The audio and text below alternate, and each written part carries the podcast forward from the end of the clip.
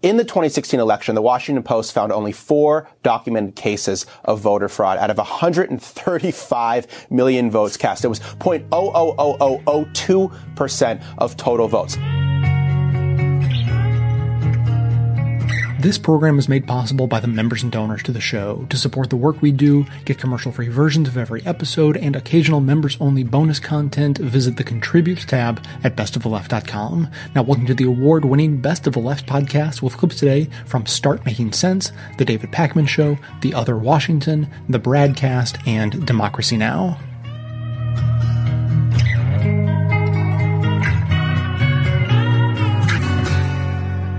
Now it's time to talk about voting rights, where we stand now. For that, we turn to Ari Berman. He's a senior contributing writer for The Nation magazine and a fellow at the Nation Institute. His award winning book, Give Us the Ballot The Modern Struggle for Voting Rights in America, is out now in paperback. Uh, Ari Berman, welcome back. Thank you with everything going on in Trump land, sometimes it's hard to focus on the fundamental issues, and voting rights is certainly fundamental.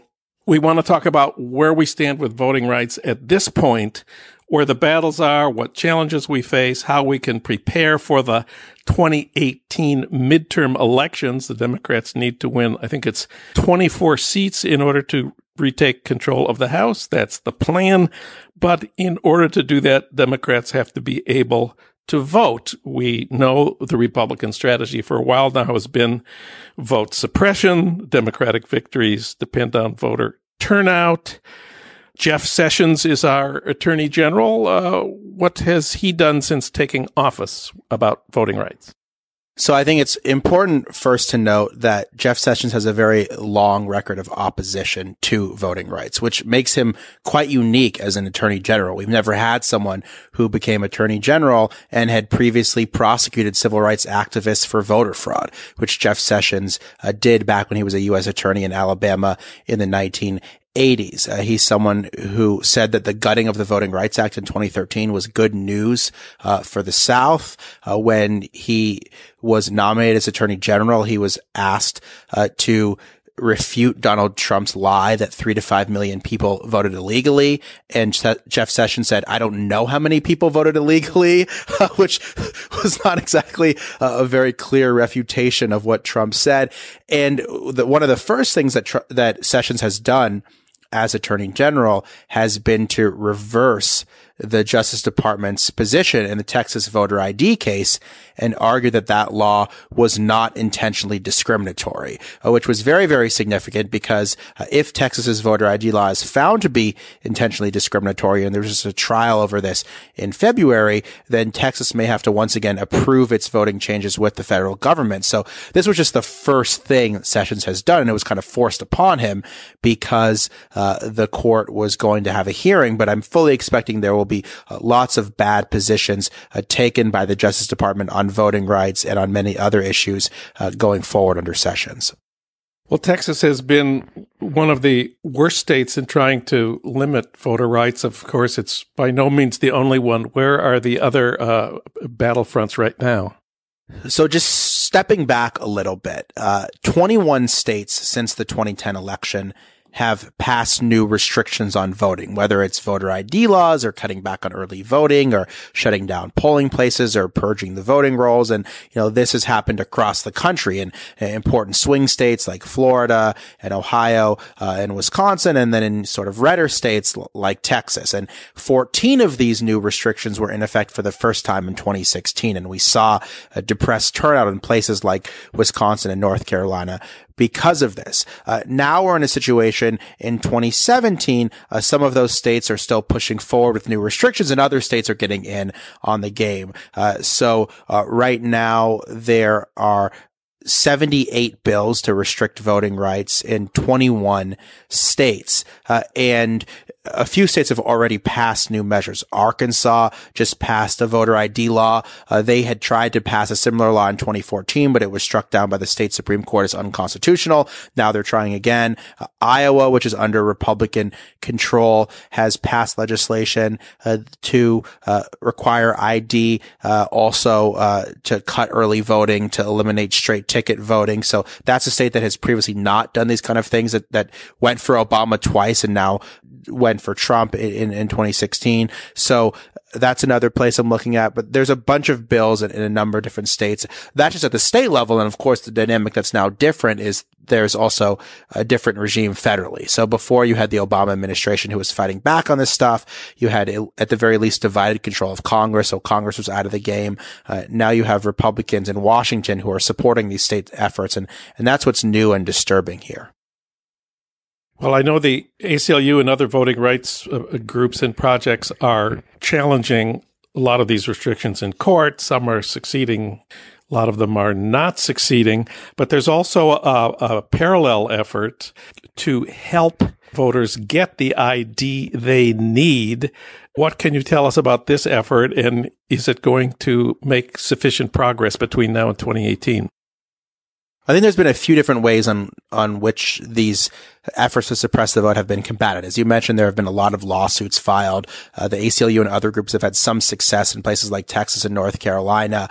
Those cases, though, remain unsettled because a lot of them are on appeal. A lot of them are on appeal to the Supreme Court.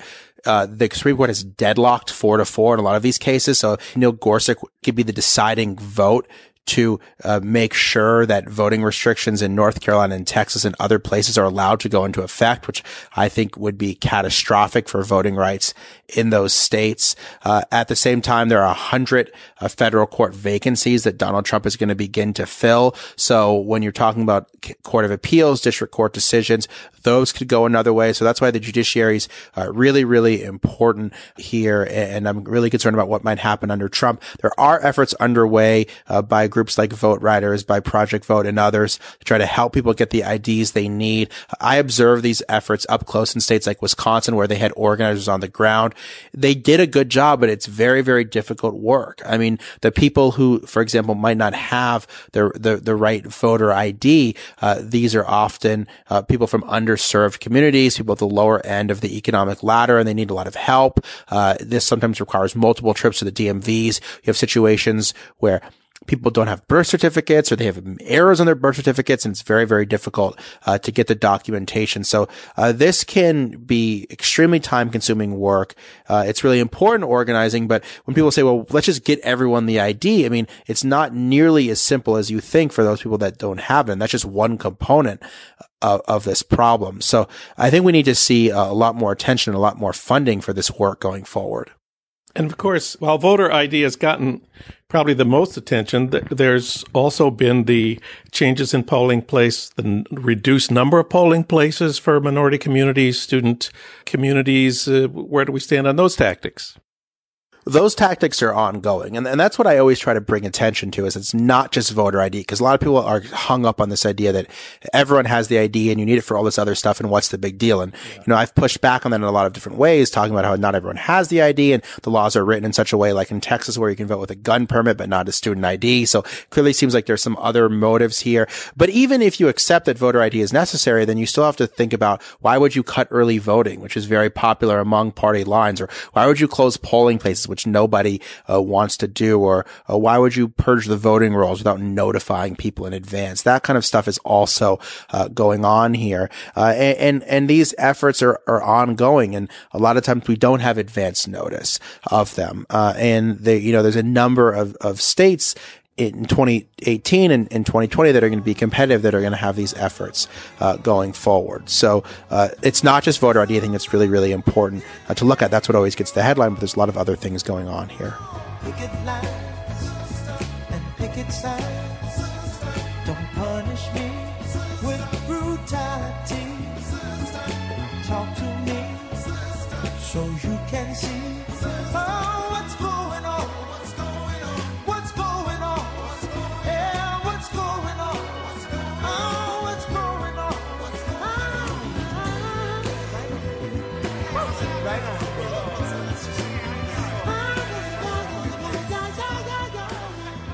Let's talk a little bit about voter suppression. In Wisconsin in 2016, uh, 300,000 registered voters, or about 9% of the electorate, didn't have voter IDs that adhered to Wisconsin's pretty strict voter ID laws.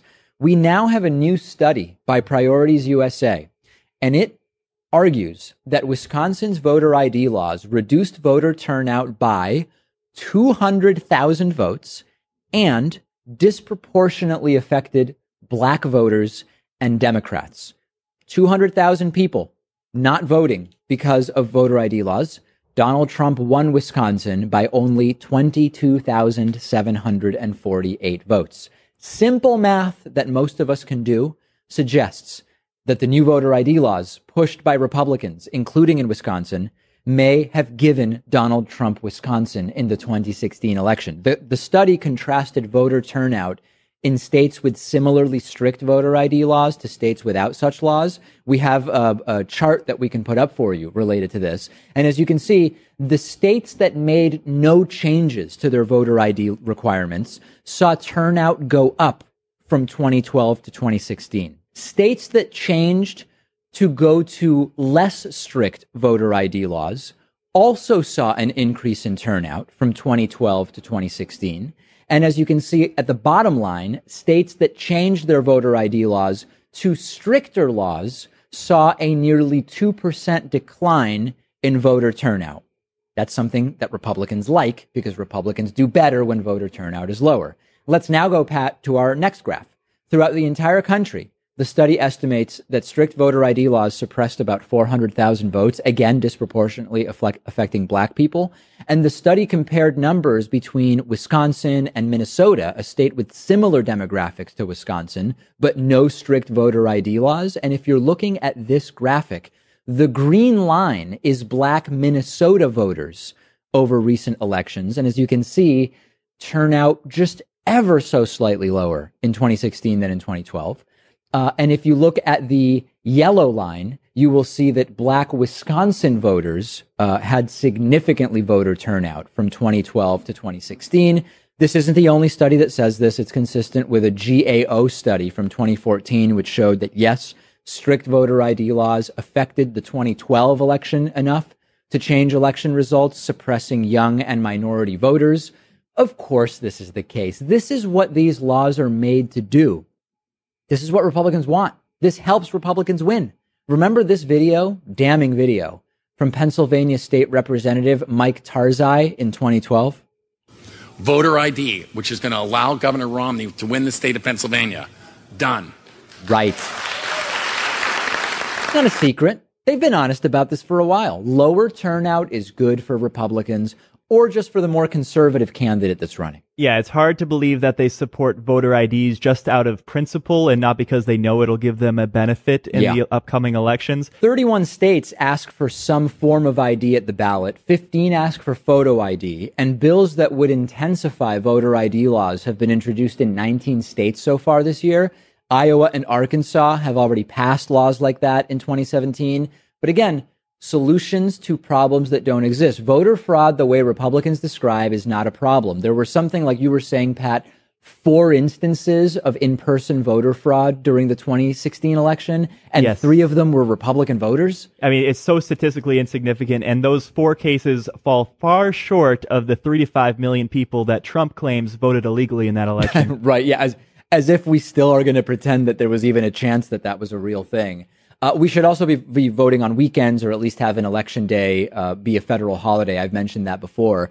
But you've got to make the IDs easier to get. People say, hey, the voter IDs are free. Uh, that's not really true. Very often you need documents in order to get the voting ID that you have to pay for copies of. Very often people have to travel. Uh, and often, uh, which has costs to the place where you can get one of those voter IDs. And also, many people who work hourly jobs during business hours have to take time off from that job in order to go and get the ID. And that's money that they're going to lose. And not only that, it's, they could also get fired. In a lot of hourly jobs, you can't just say, I'm going to go get a voter ID, give me time off. There are repercussions for that. Yeah, and those voter IDs have to be completely free because otherwise it violates the 24th Amendment, which bans a poll tax. If a Republican says, how hard is it to get an ID?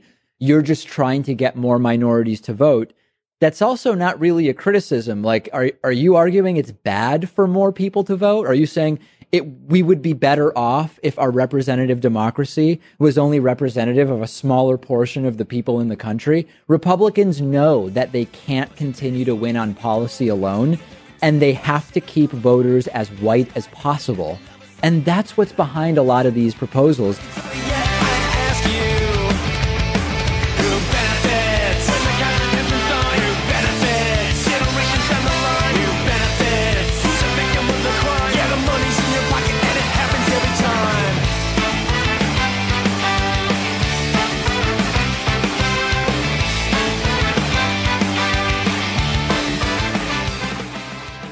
Time did you have to take off this year to cast a ballot? well, oh man, uh, I I had a hard time finding the stamp in my wallet, and Which is where you keep your stamps. which is where I keep my stamps. and you only have them for voting. I only have them for voting because Washington is one of three states now, uh, which is an all vote by mail state. Uh, Correct. which means that we get our ballots in the mail, we fill them out on our own time, we put a stamp on them, we drop in the, them in the mail, or we drop them without a stamp in a uh, in a drop box. And your ballots are counted. There's no waiting in line. There's no broken polling machines. you don't have to go anywhere. No. I voted in my jammies this year with like a hot toddy in my hand. Paul, did you take off any time to vote? I did not. I uh, I voted in an evening. I sat down with the voter's guide that was provided to me and went through and made choices based on that. And So you also got to have resources with you, which yes, is the other great I thing. It's an open book test. It is Yes. an open book test. Yeah, you get to have your notes and you Yeah. can like Google and I look had at the stuff. Google. Yes, yes, and I did. I'm a I'm a I'm a, a snail mail guy. I like I like mailing things, so I always have my Batman stamps. Uh, although now I have some Wonder Woman stamps on my fridge uh, that I'm I'm very excited about using. Still with her, huh? yes, but I do think that. Uh, it would be great if Washington State had postage paid because that even that is a barrier for voters. Yeah. So that's, I, so I think that's a really good point. And King County has been experimenting with a little bit of postage paid recently. A couple of the really small, like school, like one on Vashon Island, I think. Um, they've been trying it out to see, um, whether or not it increases voter turnout, which it has. Um, and the real question is whether or not it's like worth the cost. But we've already cut the cost by doing vote by mail. You know, uh, to, to to borrow a title from uh, your your your guest's uh, your later guest book, uh, we want the best democracy money can buy. And if the cost of it is a first class stamp, I think I think it's a bargain. Right? And also, by the way, that's just money that goes from one government hand to the other because it, it's the post office, which I think we all agree is something that we like want to keep operational and help support. So, so the great thing for folks uh, outside of the West Coast who aren't used to the whole vote by mail thing, there's vote by mail in every state. In every state, in every jurisdiction, you can get an absentee ballot. The question is, what are your absentee ballot laws? Uh, is it something that you can only do if you verify you're going to be out of state, the way it is in my native Pennsylvania? Is it something you can request every time, regardless? Or is it something where you can put yourself as a permanent absentee, as you can do in some states? In Washington, there's no choice. Everybody is essentially an absentee voter and gets their ballots in the mail. And the great thing about this is that much of the voter suppression laws that you see going around nationwide, voter ID, etc., is intended specifically to suppress the vote. And you can't do any of that stuff with vote by mail because there's no polling place. There's no ID to show. You're either a reg- registered voter or you're not. And if by chance your ballot doesn't show up, you've got three weeks. You can request another ballot. You can go online and print one out. You can print it like the day it's due. Like you can print it. I was telling people if you've lost your ballot, like that does not mean that you're out of the game. We make it very easy, even though we don't pay postage for people to vote. I, I personally have never waited in line to vote. I have never had to go to a polling place. My entire voting life, I grew up in Oregon and now I'm here. I have been able to mail my ballot in. And the idea that I would have had to take a day off of my job as a waitress to, to stand in line, like I wouldn't have done it. I can tell you that I wouldn't have done it. And so even that, like the fact that the rest of the country has been so slow to adopt vote by mail, I think is, is very indicative of the larger view about like who gets to vote and who can vote. Voting day is not a national holiday. You can't like I would you like I can't imagine calling in sick. It, it's it's a cr- it's a it is a crime against our democracy every election day when you see those scenes of people waiting in lines for hours where they have to extend the go to court to extend the hours of the polling places God. because it's uh, they've run out of ballots or a machine is broken. It doesn't happen here in Washington state. It never happens here in Washington state. Republicans could take over.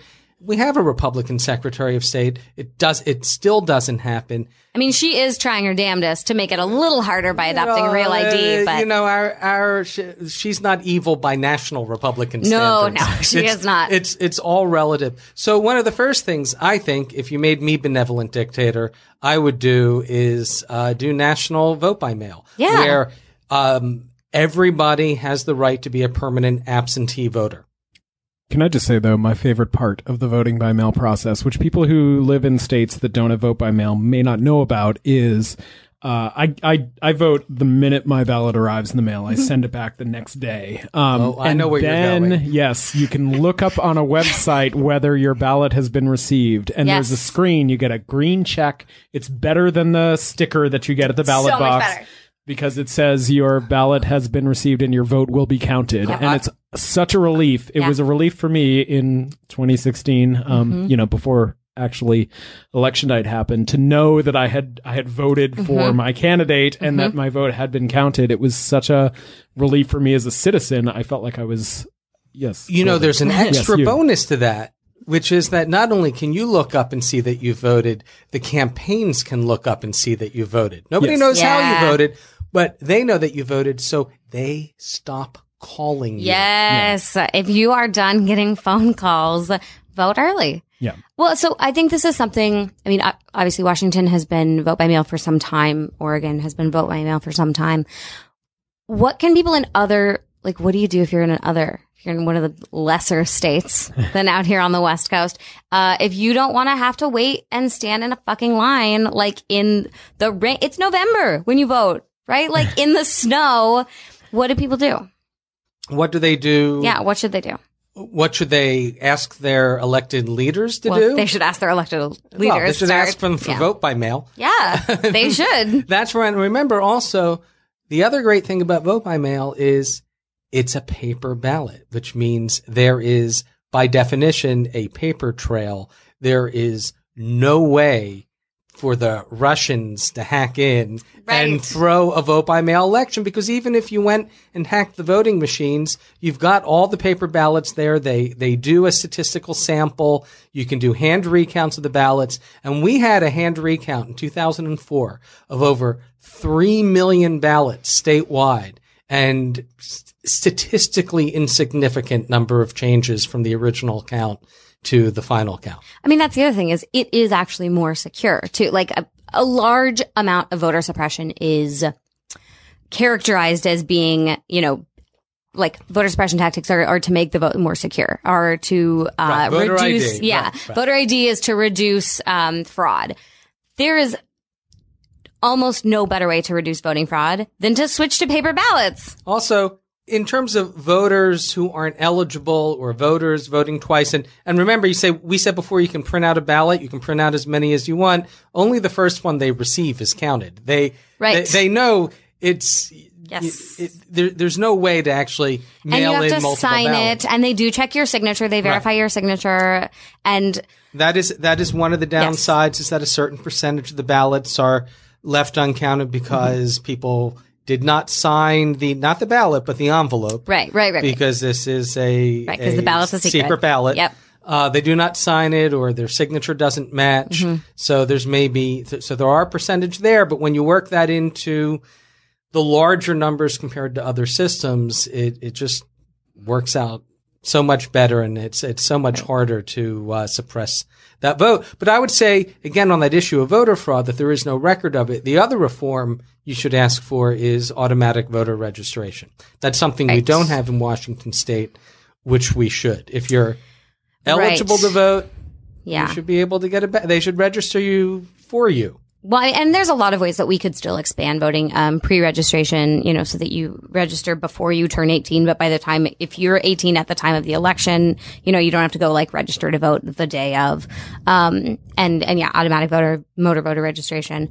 Um, but I, th- the hard thing for me is, is there seems to be two different views on who should be able to vote.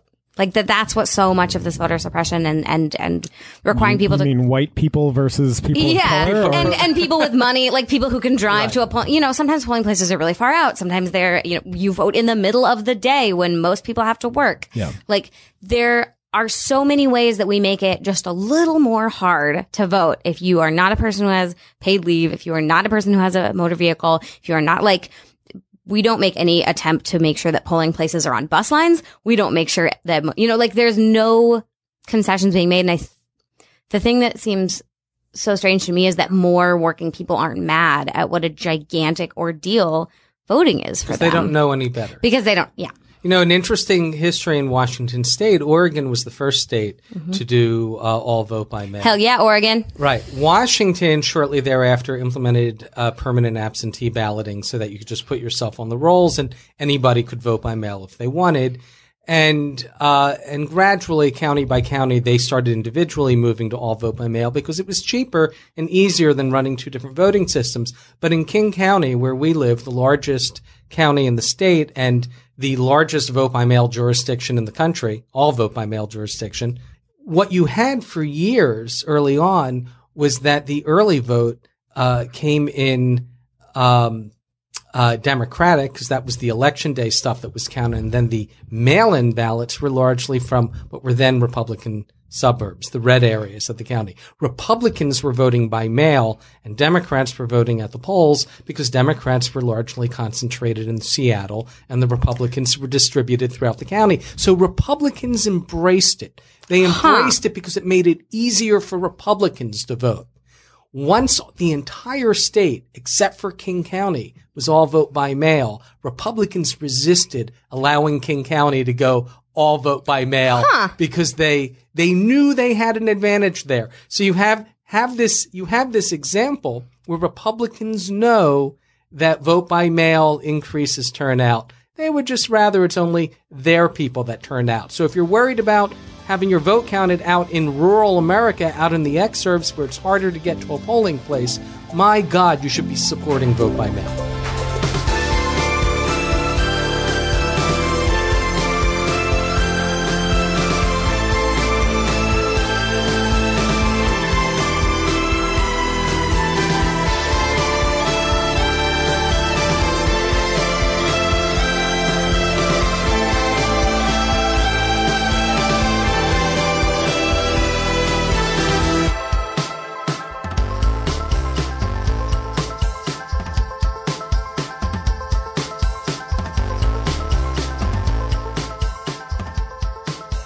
On October 4, 2016, this was last year, uh, in the heat of the uh, the presidential election, October 4, in Indiana, just before the Hoosier State's October 11 deadline to register for the November 8 presidential election, in which then Indiana Governor Mike Pence was on the ticket as the vice presidential candidate on October 4. An investigation into alleged voter registration fraud had intensely intensified rapidly on uh, on that day when state police reportedly raided the Indianapolis office of a voter registration group and confiscated computers, personal cell phones, and paperwork. According to a report from The Intercept at the time, The Intercept reported that workers at the at the site uh, told them that state police had stopped uh, one person from recording the incident at all, and that the group's lawyer uh, had said he was unable to enter the building. State police were investigating at the time the Indiana Voter Registration Project's effort in nine counties across Indiana after claims that the group had fraudulently registered voters. That, according to the Indianapolis Star. Indiana's Secretary of State Connie Lawson, who was a key sponsor of Indiana's 2005 photo ID law that went all the way to the Supreme Court where it was upheld, uh, she had announced the investigation in September. According to The Intercept, Lawson uh, alleged that, quote, nefarious actors are operating here in Indiana. She said a group by the name of the Indiana Voter Registration Project has forged voter registrations, serious charges, which of course led to these uh, to this raid at the uh, voter Indiana Voter Registration Project's office. Patriot Majority is the uh, DC based group who is managing the voter registration drive in Indiana with uh, with the uh, Indiana Voter Registration Project. Its leader Craig Varoga told the uh, told the Intercept that it's not unusual that they would turn in questionable forms and flag them to election officials.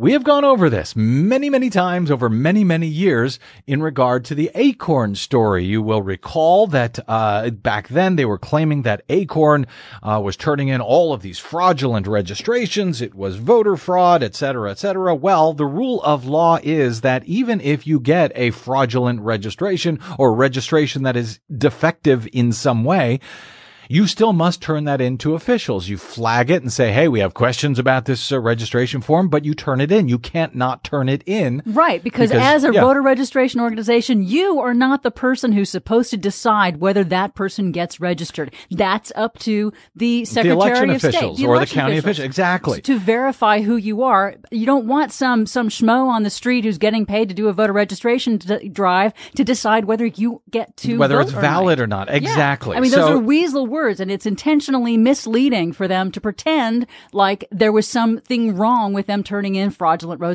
re- registrations. Yet that's what they were pretending, uh, that there was something, that this was uh, uh, some big scam.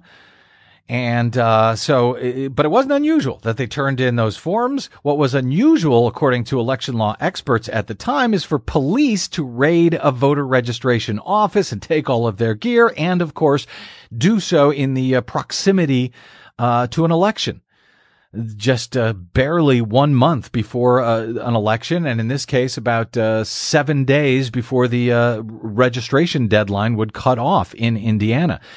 Dan Tokaji, an election law professor at Ohio State University, said that he was, at the time, said that he was worried that such a raid uh, if it happened in the manner described in the news reports, and it did, uh, that it would have a chilling effect potentially on voter registration drives across the country just one month out from the election. Tokaji said, My concern is it's going to intimidate people who are registering to vote. There's nothing that affects turnout on election day more than voter registration, Tokaji said. Voting, re- uh, voting registration is really the big thing. If you make it more difficult to register, you will decrease the number of people who vote. These sorts of law enforcement activities are extremely worrisome. That's what was going on in uh, early October, October 4, in the state of Indiana. Uh, the next day, according to the Indianapolis Star, India, uh, they said Indiana State Police, remember, this is the state police, state police investigators, uh, had searched a voter registration agency on Indianapolis's north side as they look into a voter fraud case that spans nine counties. So now you got Indianapolis Star calling it a voter fraud case, not a voter registration fraud case, but a voter fraud case that spans nine counties in uh, in Indiana. They reported that police said the growing number of involved counties leads investigators to believe that the number of fraudulent records might be in the hundreds. According to state police, the possible fraudulent information is a combination of fake names, addresses, and dates of birth with real information, the Star reported. Uh, according to a state police statement at the time, uh, an investigation of this nature is complex, time consuming, and is expected to continue for several more weeks or months. Victims of the activities by some agents of the Indiana Voter Registration Project may not discover they have been disenfranchised from voting. So now the police are already declaring that there are victims here, that Indiana Voter Registration Project uh, has you know fraudulent, fraudulently disenfranchised people from voting. Again, this is the state police in the run up to the election, just days before the uh, the registration deadline in the state of Indiana. Now we've been, you know, talking over the uh, well many months about the you know, the uh, inappropriate announcements made by James Comey last year, because the Department of Justice uh, has a, uh, a a rule essentially that you do not take these sort of actions just days prior to an election. You don't take, uh, you know, criminal action. You don't file charges uh, in a way that may affect elections. And here you've got the Indiana State Police going out and making these outrageous statements that this group has committed uh, essentially massive fraud. The president, again, of uh, Patriot Majority, Craig Varoga, uh, said because the IVRP the Indiana Voter Registration Project, um, had been specifically referenced in that statement uh, from uh, both the uh, the state police and from the Secretary of State that the investigation could likely impede the processing of some 45,000 voter registration cards that had been completed through the organization across the state. And he later went on to say that another uh, uh 10,000, because they shut them down, they shut this group down at the time, another uh, 10,000 or so registrations they might have collected prior to the uh, October 11 deadline last year. He said the IVRP uses quality control procedures in an effort to catch issues with voter registrations. He said any of the applications that had been earmarked as fraud were already earmarked by the IVRP as incomplete or incorrect when they were handed in to the counties or the state. For example, he said if someone transposes digits in a phone number or forgets to fill out their zip code, the canvasser cannot complete that information for them. They got to turn it in as is. Varoga said that card would then be flagged before being turned over to the local clerk's office. If they transpose a number and that's inaccurate, that's a mistake. He said that's not fraud. Varoga says he does not know the status of those 45,000 applications, but said the seizure of cell phones and laptops during Tuesday's uh, search warrant impedes the organization from further registering people to vote before the October 11 deadline. The investigation, he said, is a partisan effort designed to make it harder to vote in this election. State Police Captain David Bursten said at the time that the complexity of the investigation likely means that the work will continue until well after the November elections.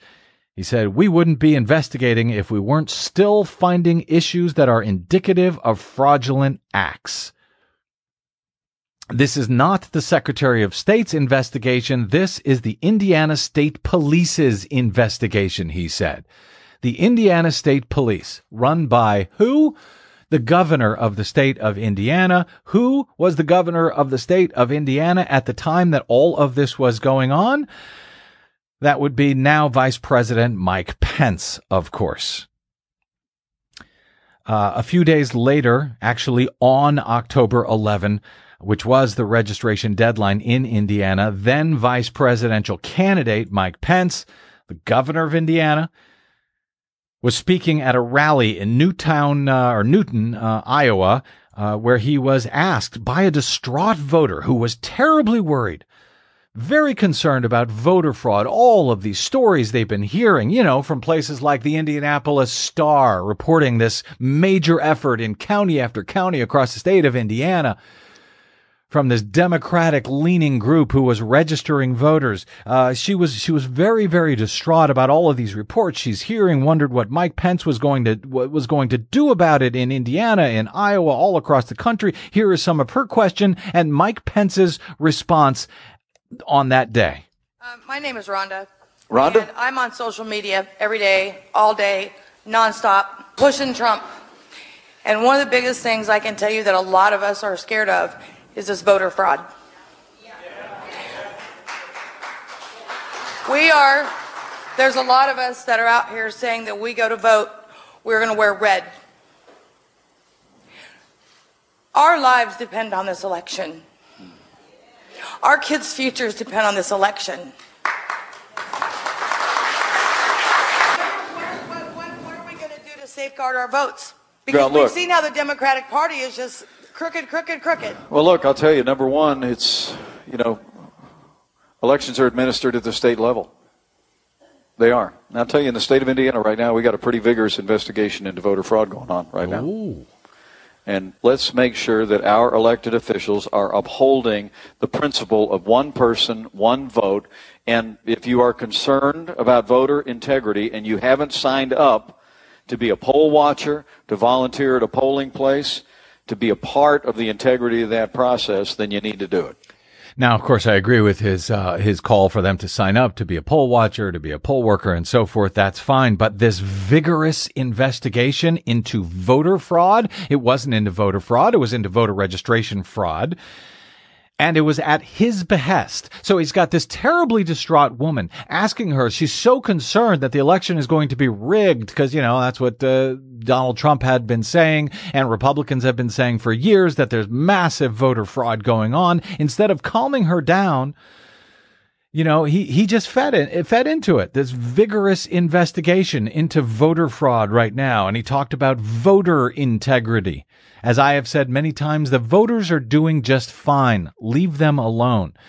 If you're worried about integrity, it's the integrity of our elections themselves and the way they are run and the way they are counted and the way voters are kept from being able to vote at all, and the way uh, state police thugs are sent in to uh, take out tens of thousands of voter registrations in the days before an election, as we saw from Mike Pence's state police force last year in October, before he then went on to to scare them further with this vigorous investigation into voter fraud.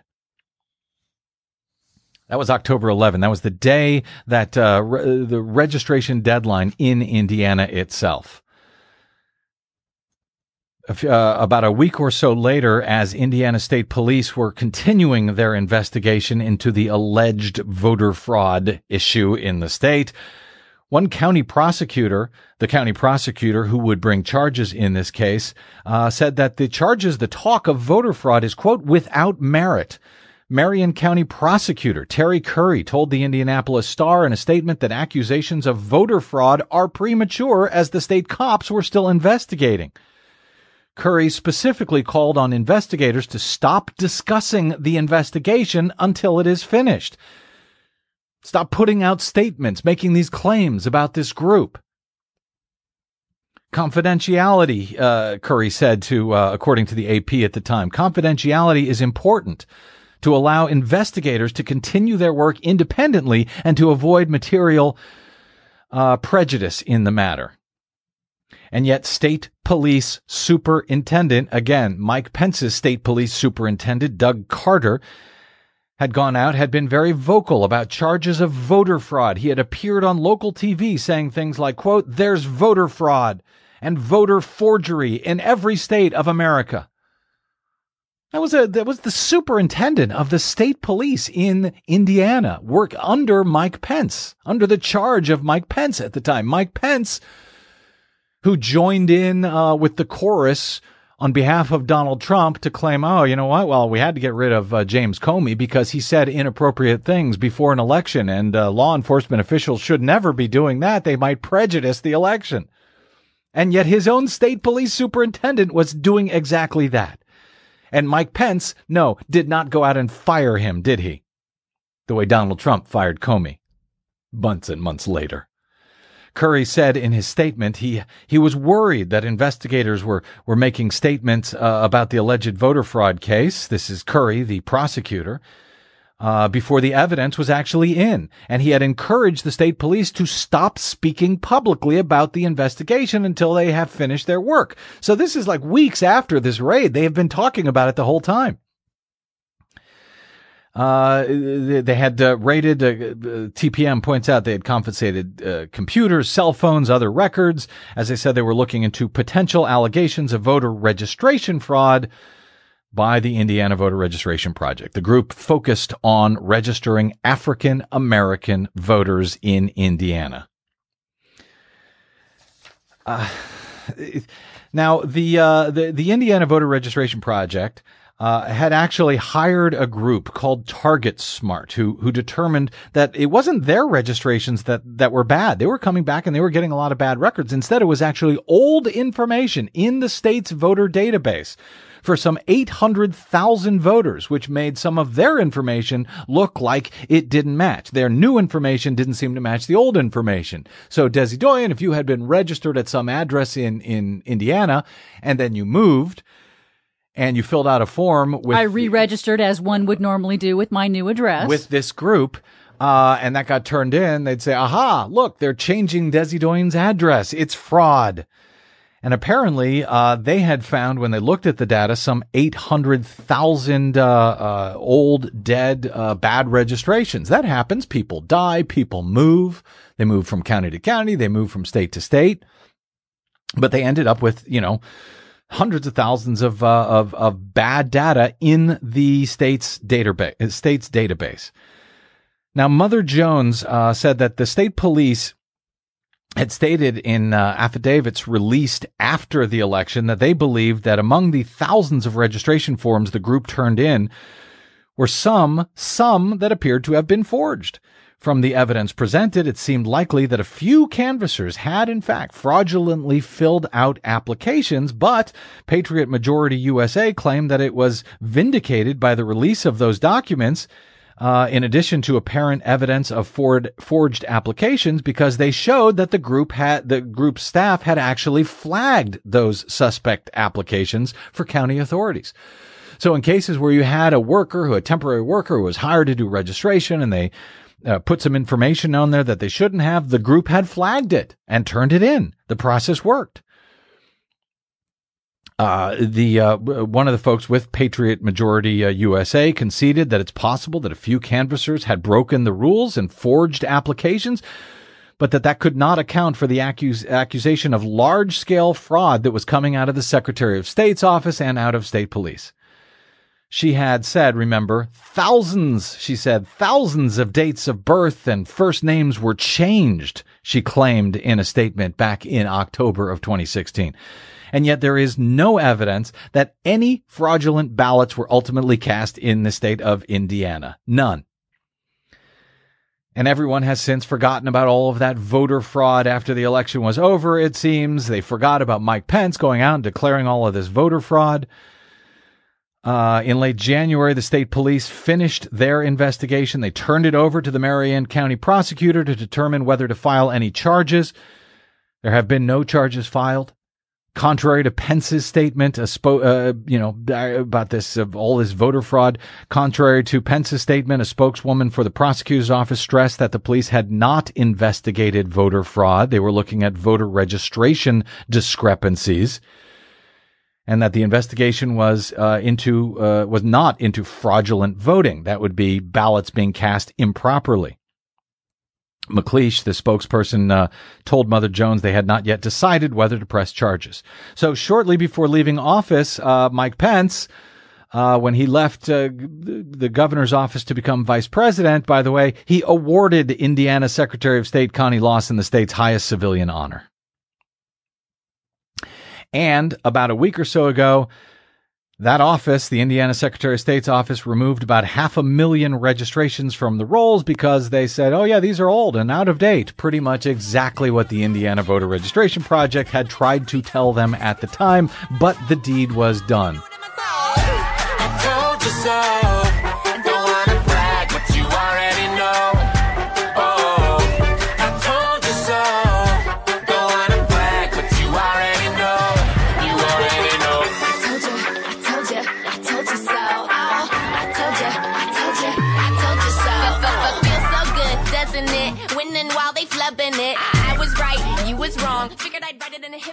You've reached the activism portion of today's show. Now that you're informed and angry, here's what you can do about it. Today's activism call out voter suppression with Let America Vote. There was some good news this week on voting rights in North Carolina, thanks to the Supreme Court, but the existential crisis still continues. It's no coincidence that by election day last fall, the Voting Rights Act had been gutted, there were new voting restrictions in 14 states, and states with histories of voter discrimination had 868 fewer polling places. This is the result of a strategic Republican assault on voting rights, and it's Trump's and the Republicans' long game for winning in 2018, 2020, and beyond. Now, Trump, who six months after the election is still taking any chance he gets to bring up that he won the Electoral College, has launched his promised voter fraud commission.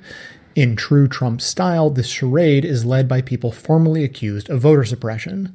The ACLU immediately responded with Freedom of Information Act requests to officials in four states and the U.S. Election Assistance Commission.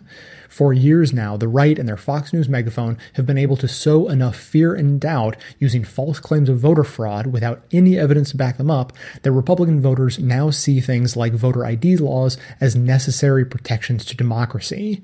It's unclear if we can bring them back to reality, but for those ready to take on the politicians, including Trump, who are propagating these lies and suppressing votes, there is a new organization you should know about.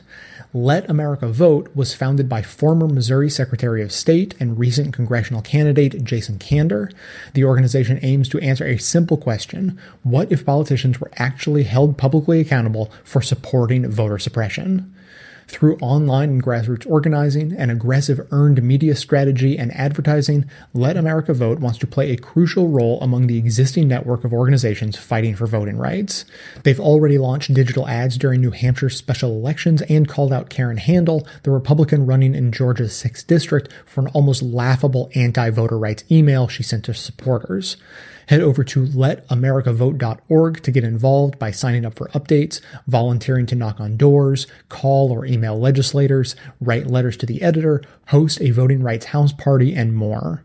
While you're there, check out the interactive map of the U.S. that highlights each state's current and pending voter suppression laws and tactics. You can also follow the organization on Twitter at let underscore America Vote.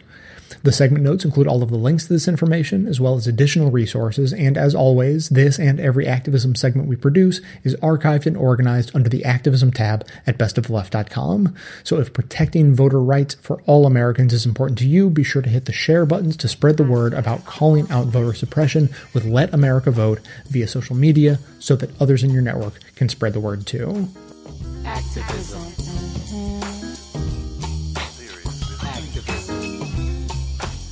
On out from in front of the television. Bust out of your self-imposed media prison. There's a whole big world out there, y'all. And some serious stuff is going down. Civil war, intolerance, AIDS, obliteration. The usual madness, but not enough frustration about what's troubling Earth's nations. The spotlight will not be your savior in these dark days, and it will not be your saving grace. Why not replace your dreams of gracing life's stage? Voting rights activists are expressing alarm after President Donald Trump signed an executive order Thursday creating a presidential advisory commission on election integrity. The move comes after Trump repeatedly claimed that Hillary Clinton won the popular vote in November because between three and five million people voted illegally. No evidence has ever been presented backing up his claim. On Thursday, Deputy White House Press Secretary Sarah Huckabee Sanders unveiled the plan for the new Election Integrity Commission. I'd like to announce that the president also just signed another executive order establishing the bipartisan Presidential Advisory Commission on Election Integrity. The commission will review policies and practices that enhance or undermine the American people's confidence in the integrity of federal elections and provide the president with a report that identifies system vulnerabilities that lead to improper registrations and voting.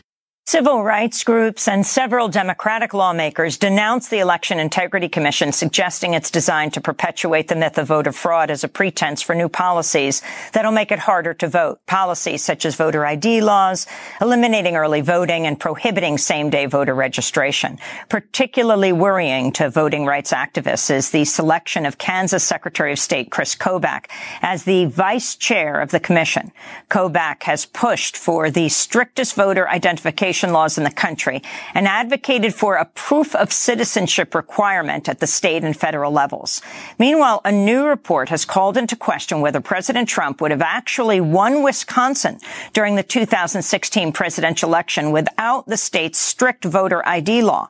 The study published by the progressive advocacy group Priorities USA says the law suppressed the votes of more than 200,000 residents, the majority of whom were African American and Democratic leaning.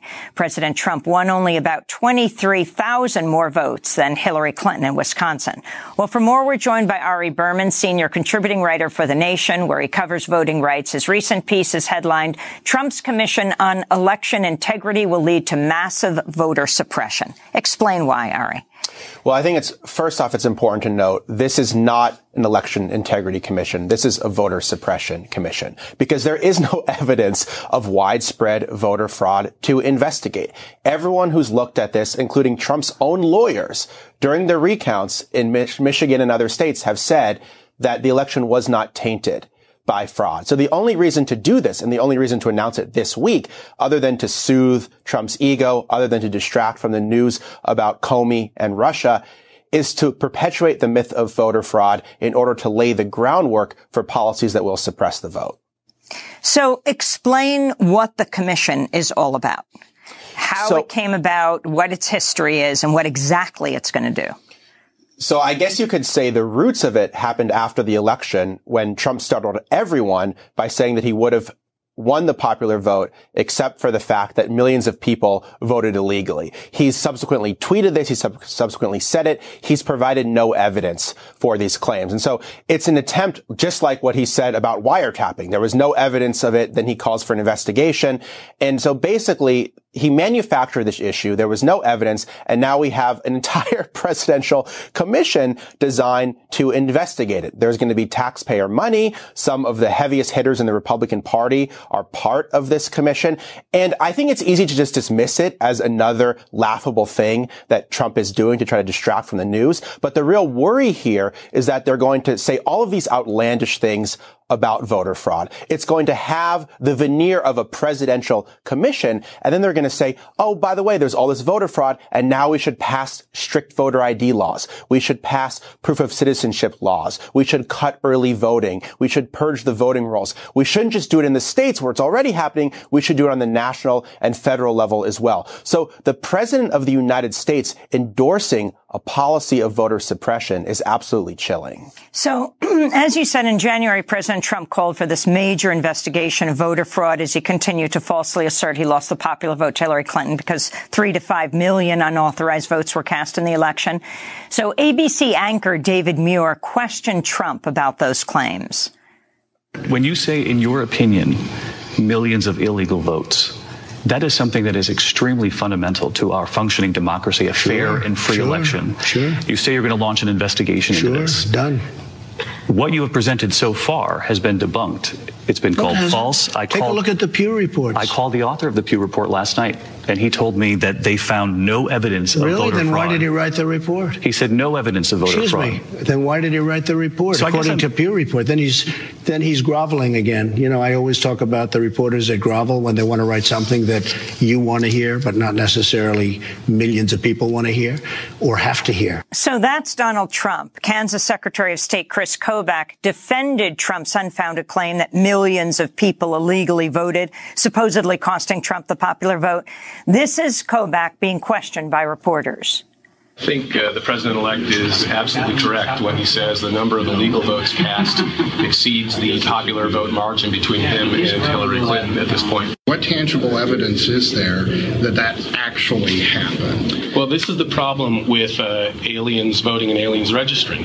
There's no way you can look on the voter rolls and say this one's an alien, this one's a citizen, this one's an alien. You, once a person gets on the voter rolls, you don't have any way of easily identifying them as aliens, and so you have to rely on post-election studies like the Cooperative Congressional Election Survey, where you get data from aliens themselves saying, "Oh yeah, I voted." It does appear that aliens do vote in very large numbers. That was Chris back uh, back in November, right after the election, Ari Berman. So all of the available evidence shows that voter fraud is a very small problem in American elections, and that non-citizens voting is an even smaller problem in American elections. Because just think about it, Amy. If you're a non-citizen and you vote, you're risking deportation, you're risking a felony, you're risking never being able to vote again if you become a U.S. citizen. So all of these things are, are a huge risk to somebody. And people who are here either illegally or here legally but are non-citizens, the last thing they want to do is vote and get deported. So this doesn't make a whole lot of sense. Just the numbers that we have show that in the 2016 election, the Washington Post found only four documented cases of voter fraud out of 135 million votes cast. It was 0.00002% of total votes. State-based reviews since then have found at most a few hundred alleged cases of voter fraud, not millions. In Kansas, Chris Kobach is the only Secretary of State in the country with the power to prosecute voter fraud cases. He's only convicted nine people of voter fraud since 2014 out of 1.8 million registered voters in that state. He's only convicted one non-citizen of voting. So if this problem was as widespread. Didn't that citizen, did they vote for Trump?